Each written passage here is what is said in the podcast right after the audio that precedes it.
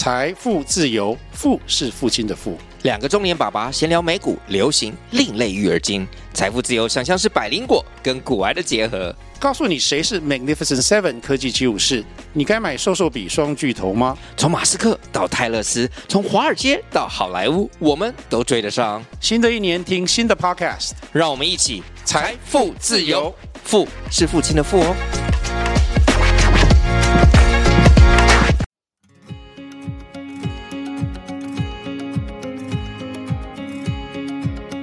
大家好，欢迎收听下班聊神马，我是主持人马克。下班聊神马是个以能够让大家在下班后轻松聊、轻松聆听为出发点的 podcast 节目。节目形式的部分，我们会在节目中请到各行各业的来宾，跟大家分享在他们职场生活中的大小事，并且介绍他们的职业，或是以单一主题做的杂谈等等。那事不宜迟，让我们开始今天的下班聊神马，神马都能聊。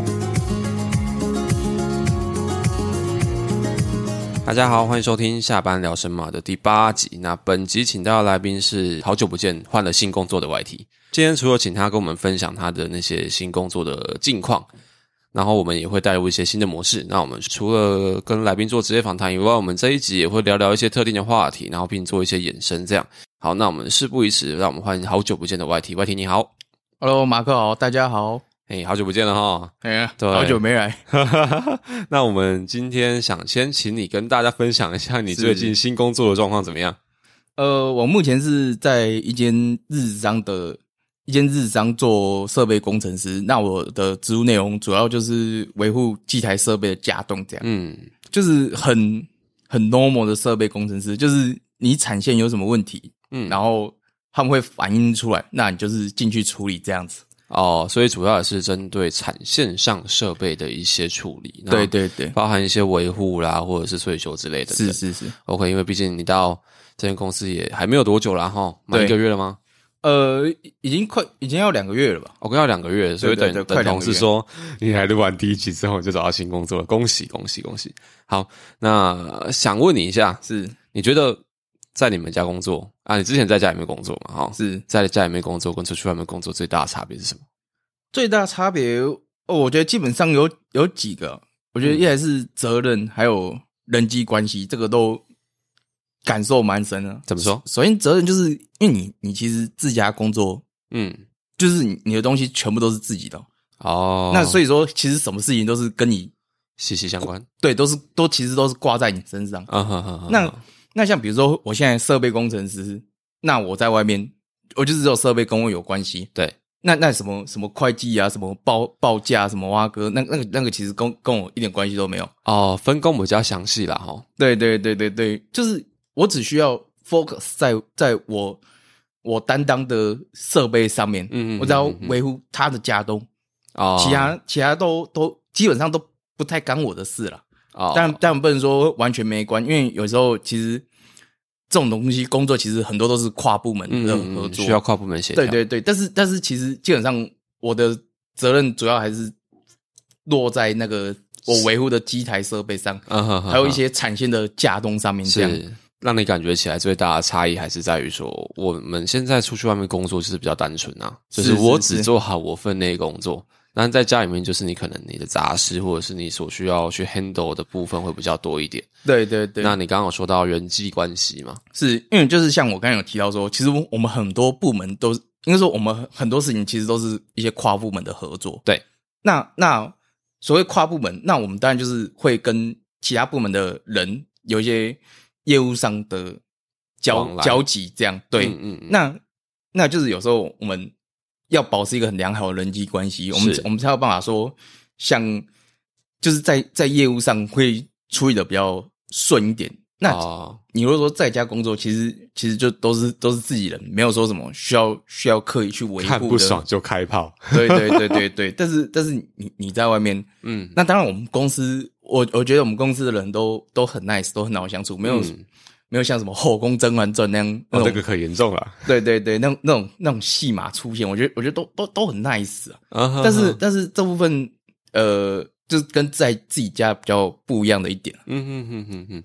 所以人际关系啦，哈，是因为讲坦白的，对了，在自己家里面，呃，怎么说，像我跟我爸吵架，然后吵完架之后，隔天还是我爸，对 我还是他儿子啊。嗯，要是你出去外面工作，你隔天吵架，我假如说我是我是你主管，叫我回家吃自己，回家吃自己啦。那再问你一个问题，现在你是说你在日商对不对？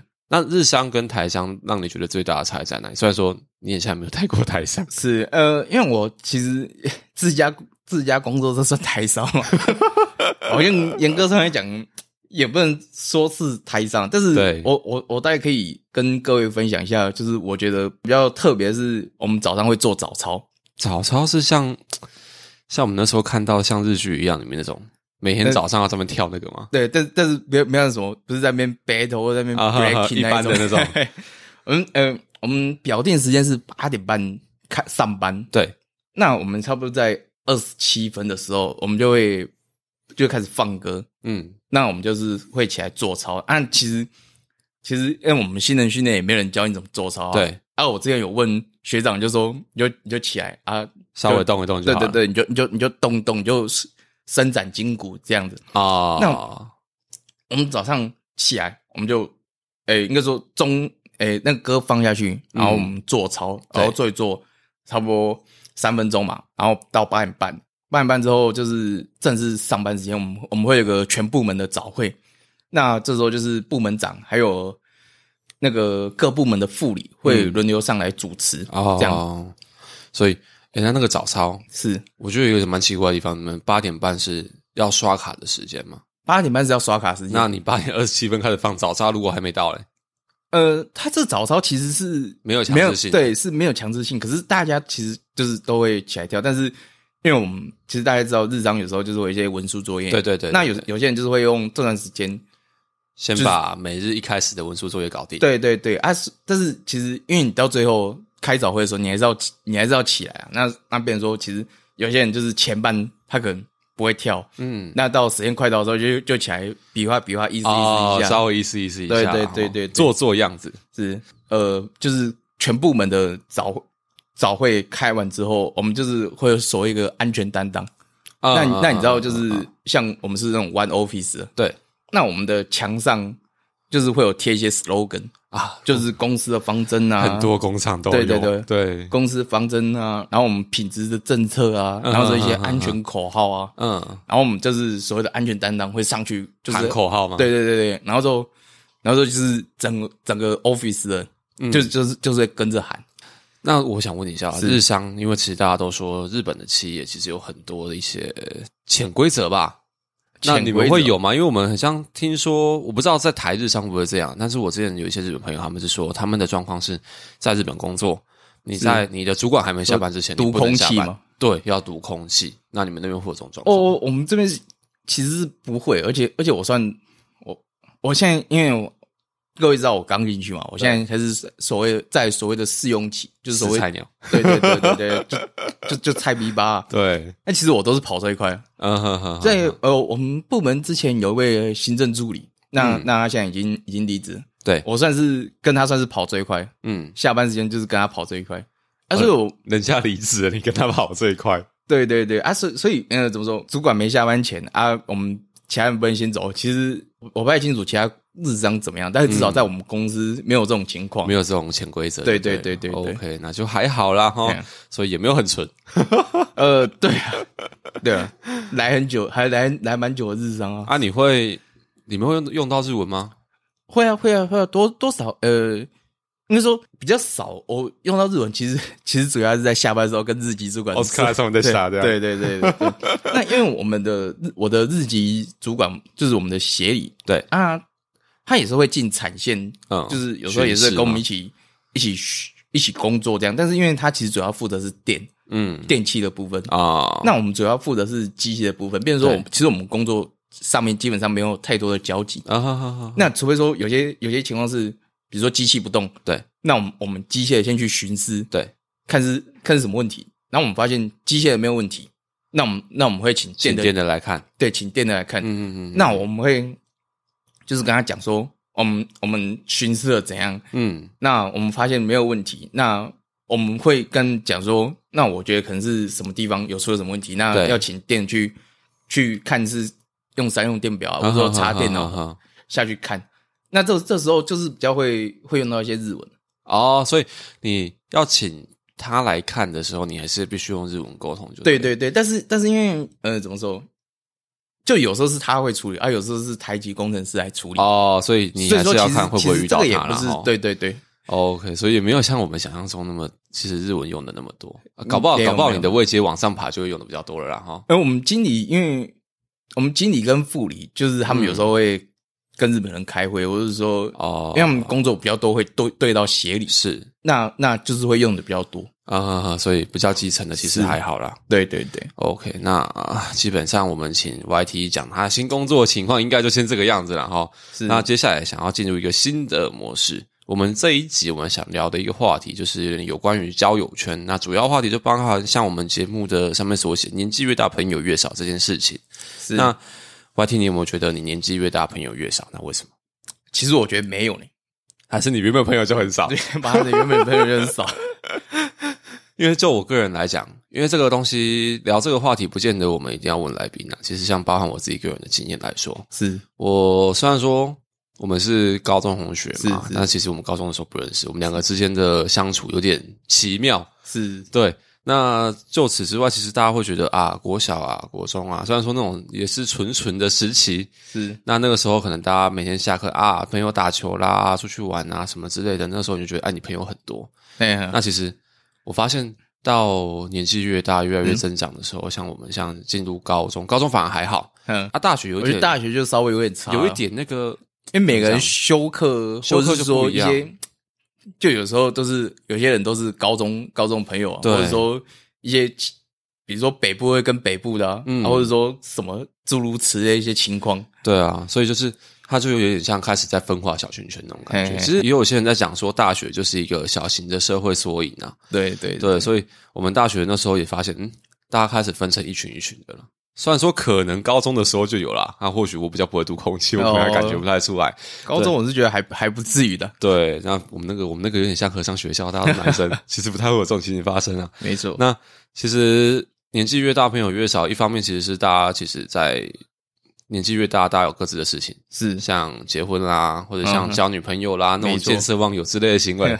对，那大家会开始选择去陪伴比较重要的人，或者选择会跟你陪伴一辈子的人。虽然说朋友当然也是会陪伴你一辈子啦，是，但是有的人会因为你大学的时候可能啊，我们都是高雄的大学，那读一读，有的人可能去台北工作，回家乡工作了，甚至有的人去海外读书。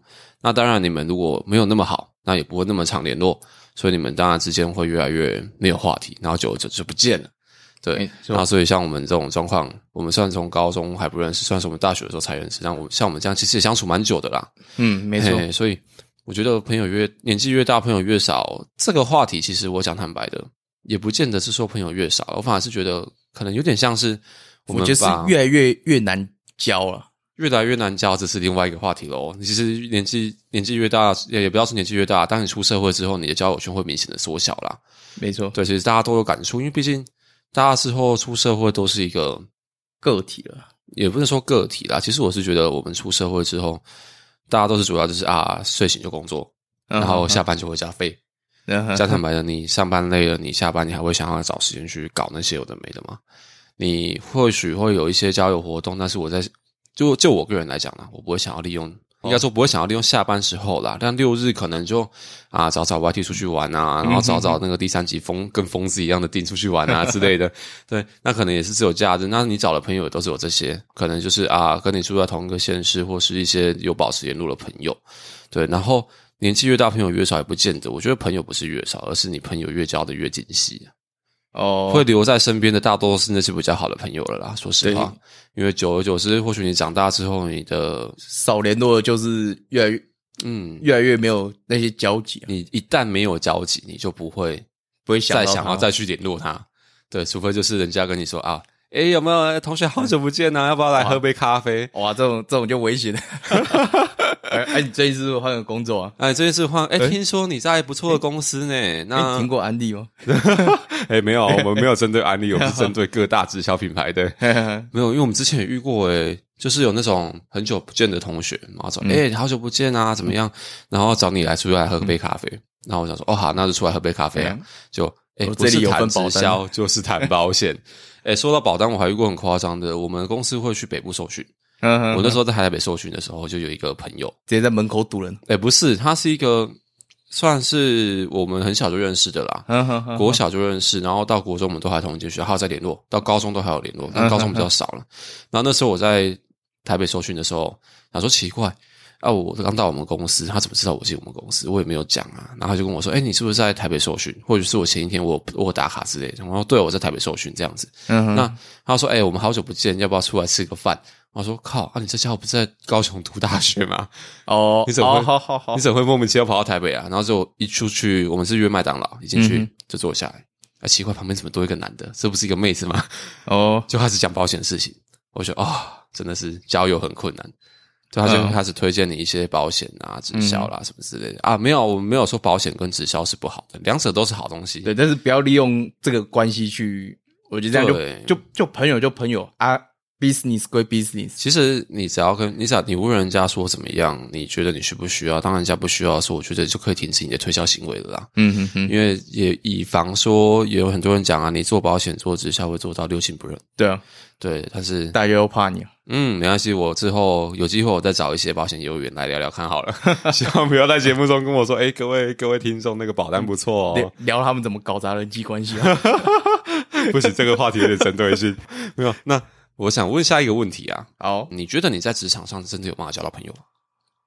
职场上有没有办法交到朋友？我觉得这个还还是要讲回所谓的年龄层。嗯，因为像比如说，比如说我学长他们。他们很多都已经已经结婚有小孩，对，那他们重心自然就是会在他们家家身上。是，那你说你要跟他们交朋友，其实其实这个不是不行，但是他们重心其实就不在职场上，对，不在职场上，不是在朋友交友这这方面上。对，那其实这方面也是相对你说要交朋友也是会比较困难。但是如果说像像我有朋友，他们他是在科科技业，是，那他们从业年龄基本上都是比较偏比较。偏小，对，就比较偏年轻。那他们交朋友其实就，我看他们就很简单，就是他们就很常会出去吃饭啊，下班约约出去吃饭。对对对对对，啊，因为他们就是也没有家庭嘛，也没有什么，就是重心就是就是在公司，就是在在身边的人身上。那对于他们来说，就是很好交朋友。对，所以我觉我觉得这个有办法交朋友，其实还是要看看。职场的环境啊，哦，就是就是你职场里面，你从业人员的年龄层是不是是不是他们的生活重心还放在职场或者是交友圈的这一块？对对对。那其实我比较好奇的是，说我之前听过蛮多人都说什么上班好同事，下班不认识。对。然后其实我我是觉得说，今天怎么讲？你在公司你要交到朋友，确实是有可能。不要我们没有办法去完全否决的一件事情。没错。但是我们。像我们之前大学做报告那样，是打个比方啦。那像大学做报告，有很多好朋友，很多朋友 是因为你做报告一起做一份报告而决裂的。哦，而且有人白烂啊，对，就很白烂啊。要不然就是你们工作理念不同。对，那其实这种事情就是一个缩影嘛。是因为大学，我刚刚有讲到，大学就是一个社会的缩影。是对。那其实这种状况就变成说啊，你在工作上反而会遇到更多你必须要合作的事情。是。那一开始我可能觉得，哎，YT 这个人不错啊，我们是好朋友。是，然后我们进了，假如我们进了同一间公司，在做事，我说看 YT 怎么烂呢？底会不会做事啊？摆烂摆成这样，那 YT 也会觉得说，诶马克这个人怎么那么机车啊？嗯，然后怎么做事情那个那么强势，还是怎么样？做那么多，而且是领样钱，对啊，领样的钱，然后不知道他们摇摆什么，对，对，可能之后就会因为这个样子，就慢慢的会决裂，或者是越走越远了。但是我觉得，在公司层面，其实大家都。心智年龄比较成熟了，嗯哼，比较不会像学生的时候啊，不爽就抢啊，闹闹别扭，闹别扭啊。那公司就是啊，反正啊，其实我保持着一句名言呐，我今天我今天我在公司就是我要跨一下，来讲一下的这会嘛，啊，跨北哈讲北哈的卖小舅们嘛，对啊，就是慢慢的渐渐渐的疏远，而去慢慢的让你们之间关系没有那么好，嗯，也比较明智一点啊，哈，哎，比较不会像那个年轻的时候年轻气盛，你不要吵我，我不想跟你讲话。OK，那我想问另外一个比较，这算比较私人的问题吗？你有用过交友软体吗？有，有用过，有用过交友软体。是，那可以跟我们分享一些你使用上的经验吗？那你有没有推荐使用交友软体？因为说句实在话，目前的人，现代人呐，在交友层面上，我发现很多人都用交友软体。因为我自己自身啊，不好意思，我很少，我几乎没有用过交友软体。对，因为我讲坦白的，就哎，我不缺妹子。哇，人帅真好。屁啦，没有啊，都要结婚的人还不能讲这种话。啊反正就是，其实我讲坦白的，现在交友软交友软体确实是一种很方便的工具。是，就是你可以舍去掉一些你必须要在街上搭讪人家，是，或者是你必须要借由一些相对的朋友的朋友这些关系去做介绍，是，免除这些东西就可以认识到，扩大自己交友圈跟。搞一些认识一些陌生人这样子是。那针对交友软体的话，你用过？你有什么一些经验想要跟大家分享？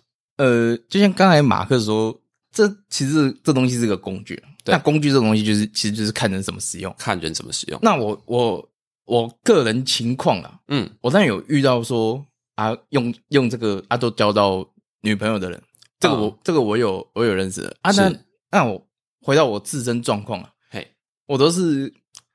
其实我都是遇到一些怪人比较多，所谓怪人，他就是并不是报诈骗吗？对，呃，也也有啦，就是诈骗啊，直销，就是有点是业务，比如说什么联营的业务啦，啊，他把它当做一个那个工，就是身材工具，对，身材工具啊，身材工具，没错。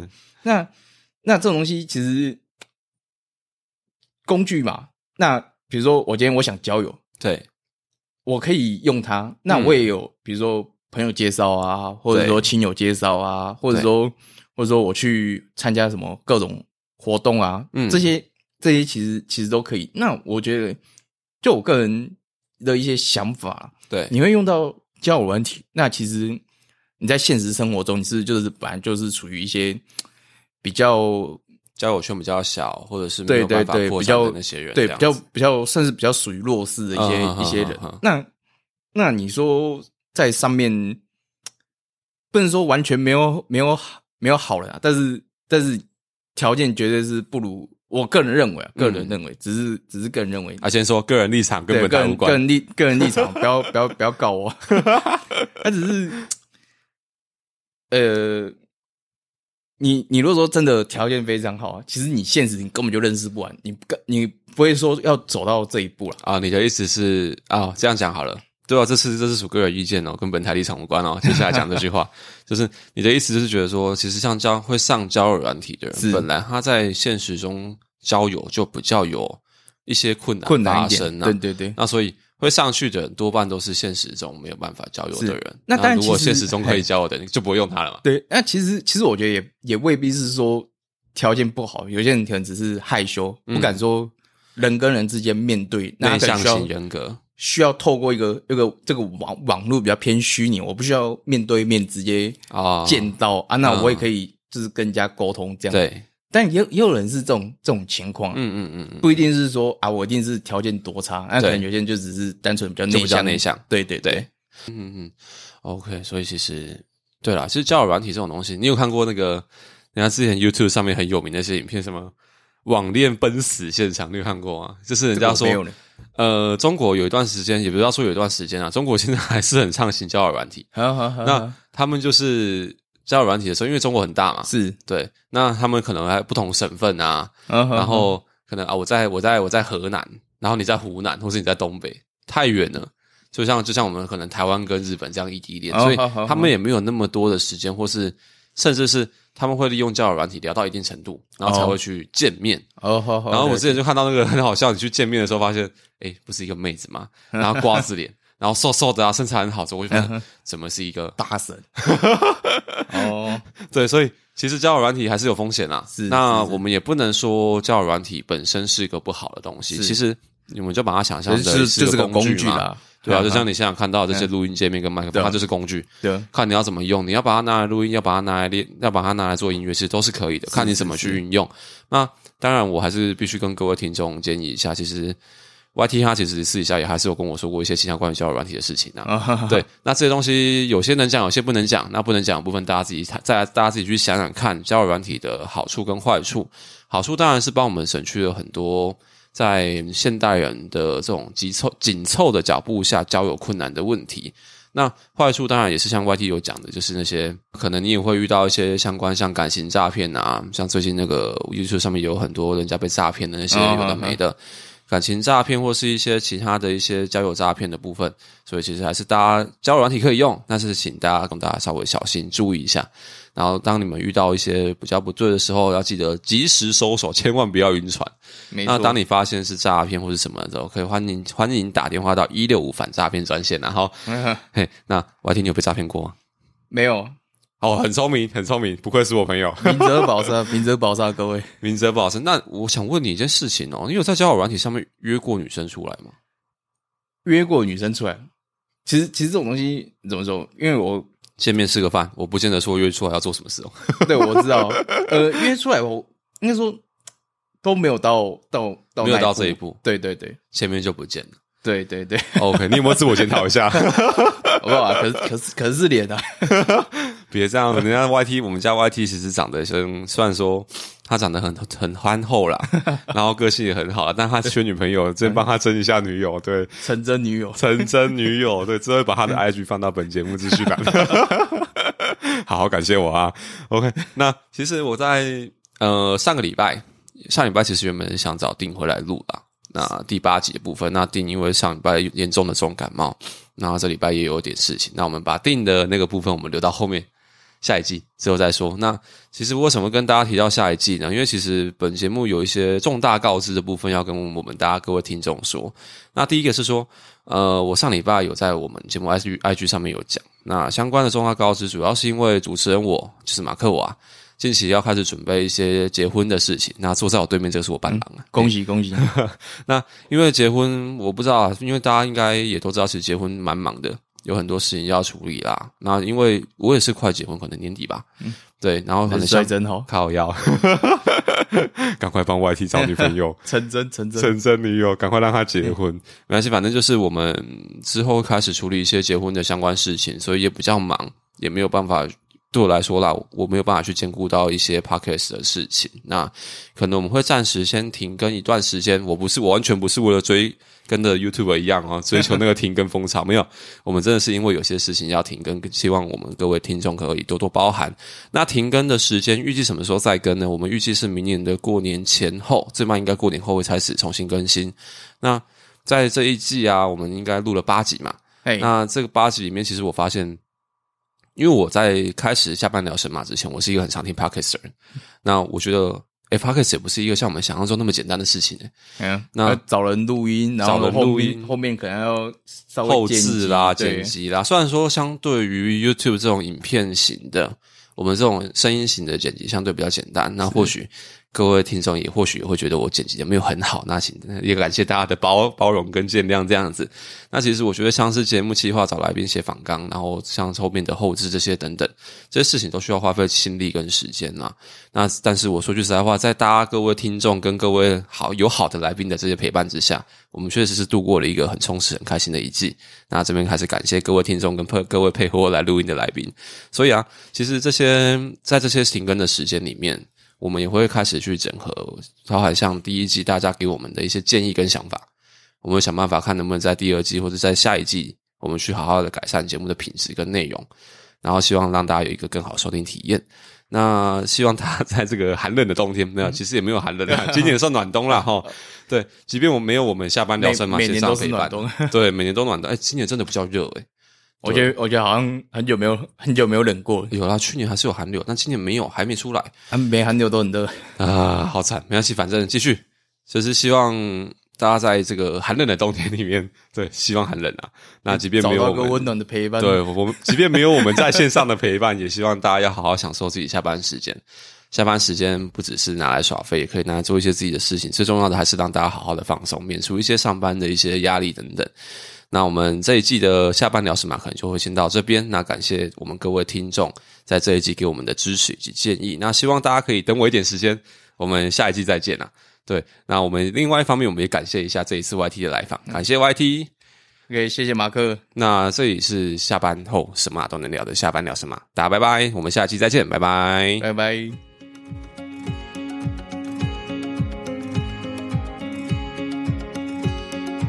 感谢大家收听今天的下班聊什么。如果大家有任何的想法及意见，都欢迎留言到我们的 Instagram，这些留言都是让我们成长的动力。那相关资讯请看节目资讯栏。